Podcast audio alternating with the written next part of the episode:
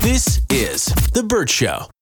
Time to get buzzed on the hot goss from Hollywood with Abby. It's the Burt Show's entertainment buzz.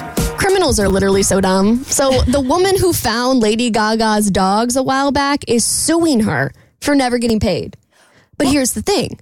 She was an accomplice in the whole shebang. Oh yeah, no, you can't. So- Yeah, no. so a while back, if you forgot about this story, Lady Gaga's dog walker was like brutally attacked and that her dogs were taken. he was shot. Yeah, it was horrible. I think he was in the hospital for a while too. I think he's okay now, He's- but well, he's still okay. He's okay, but has long, um, long-standing issues due to obviously the gunshot wounds. yeah. And so the dogs were taken, and anybody who has a pet knows that when your dogs or your cats or your your pet birds go missing, you're going to do whatever it takes to get them back. So Lady Gaga said, "I'm going to give a five hundred thousand dollar reward for anybody who brings me home my babies." And so this woman ends up finding quote unquote the dogs, brings them back, and it turns out she was an accomplice in the whole thing. So Lady Gaga's like, Well, of course I'm not going to pay you. That would be mm-hmm. literally so dumb of me. So the woman sues her for $1.5 million for like breach of contract or something like that.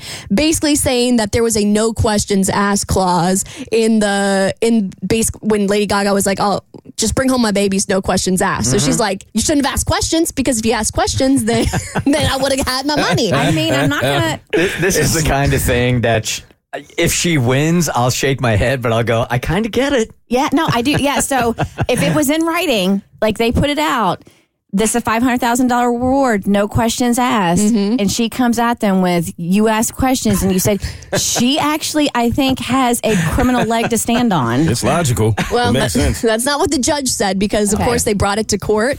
And the judge said that it was legally insufficient in its entirety following her involvement in the theft. Okay, so basically, okay. the judge was All like, okay, criminals, we can't be getting, we can't be paying ya.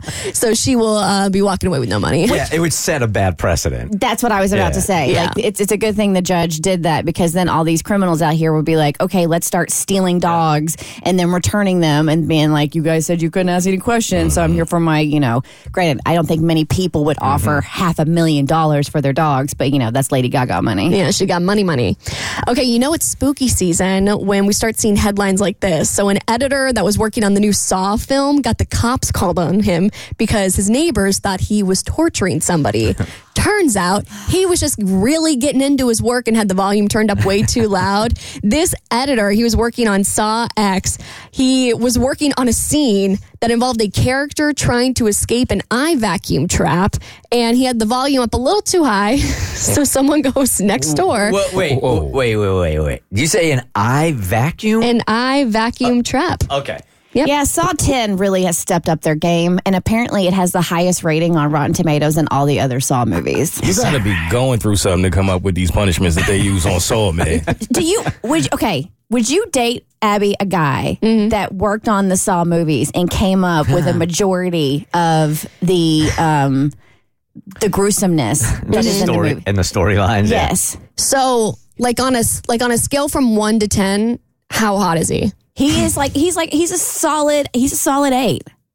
Yeah, I'm gonna go for it. Yeah. Even if he came up with the eyeball vacuum, Is he six two? he, he's he's he's five eleven. Did you say hmm. eyeball vacuum or eye vacuum?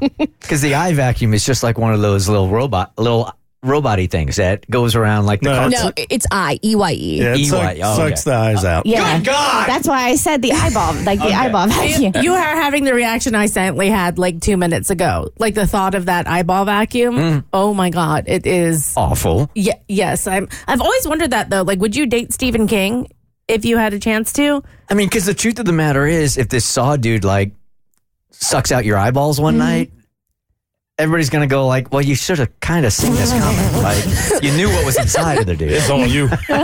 Uh-huh. No, he's a pretty big. James Wan is a pretty big filmmaker. He did The Conjuring as well. He's directed like Fast and the Furious, Malignant. I think Aquaman. I'm more offended by the Fast and the Furious franchise. than the other. J- Jigsaw behind the wheel of a car. That's what should like stop you from dating him. Is that he's behind that franchise? Well, maybe this is like his outlet. You know, I'm glad he's not doing these things in real life. So if this is his little escape where he needs to get those intrusive thoughts out, because really, I feel like just horror films are just intrusive thoughts come to life. Um, And I don't blame the neighbors for calling. Like if you're hearing that, Yeah. Yeah, Yeah. if you hear something, say something, see something, say something kind of deal. Exactly. Step in. Don't be a bystander. Okay, this is how I think everybody should promote their new albums moving forward. Ed Sheeran is having the most lax release of his new album of all time. In case you didn't know, he just released a new album called Autumn Variations. And instead of releasing singles and music videos, he just decided to buy his fans drinks for six hours at an NYC bar crawl. I know. That's pretty cool. Uh, why doesn't nobody tell me about these things? I need all my drinks paid for. This is The Burt Show.